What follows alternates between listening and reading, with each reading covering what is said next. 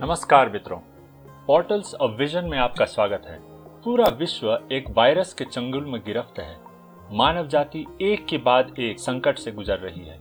यह विश्वव्यापी महामारी ने मौजूदा विश्व व्यवस्था की कमजोरियों को सामने ला दिया है और सभी स्तरों पर एकता की आवश्यकता को प्रत्यक्ष कर दिया है। क्या हम इन संकटों से उभर पाएँगे? मानव जाति का भविष्य क्या है?